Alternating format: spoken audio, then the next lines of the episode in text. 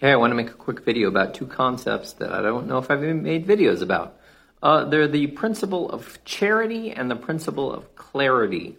Um, these are principles related to uh, kind of reading things as well as interacting with people. The principle of charity says this when you are reading something or interacting with somebody who's saying something, be charitable with what they say.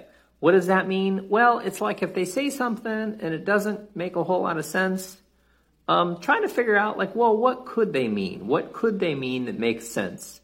And help them kind of make the strongest version of whatever they're saying. To be charitable is to be helpful, to be giving, to be supportive. And um, the principle of charity basically says uh, help people say what they want to say in better ways, help people make better arguments. Now, um, the principle of clarity is kind of a flip side thing, which says this Whenever you are saying something, try to be as clear as you possibly can. Whenever you are making arguments, try to make them as strong as you possibly can. So um, these two are related because sometimes people give like simplistic bad arguments.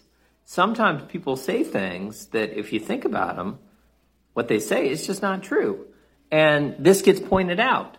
And then these people say, like, well, that's not fair. You know, you should be charitable to me. You should kind of think about what I really meant to say. What I really meant to say was whatever. Well, here's the deal. If that's what you really meant to say, you really should have said it. You should have done better in making your case. So you should have employed the principle of clarity. If you had done that, then there wouldn't be this drama about, oh, you should be charitable. So these are both good things for different situations. I hope this is interesting.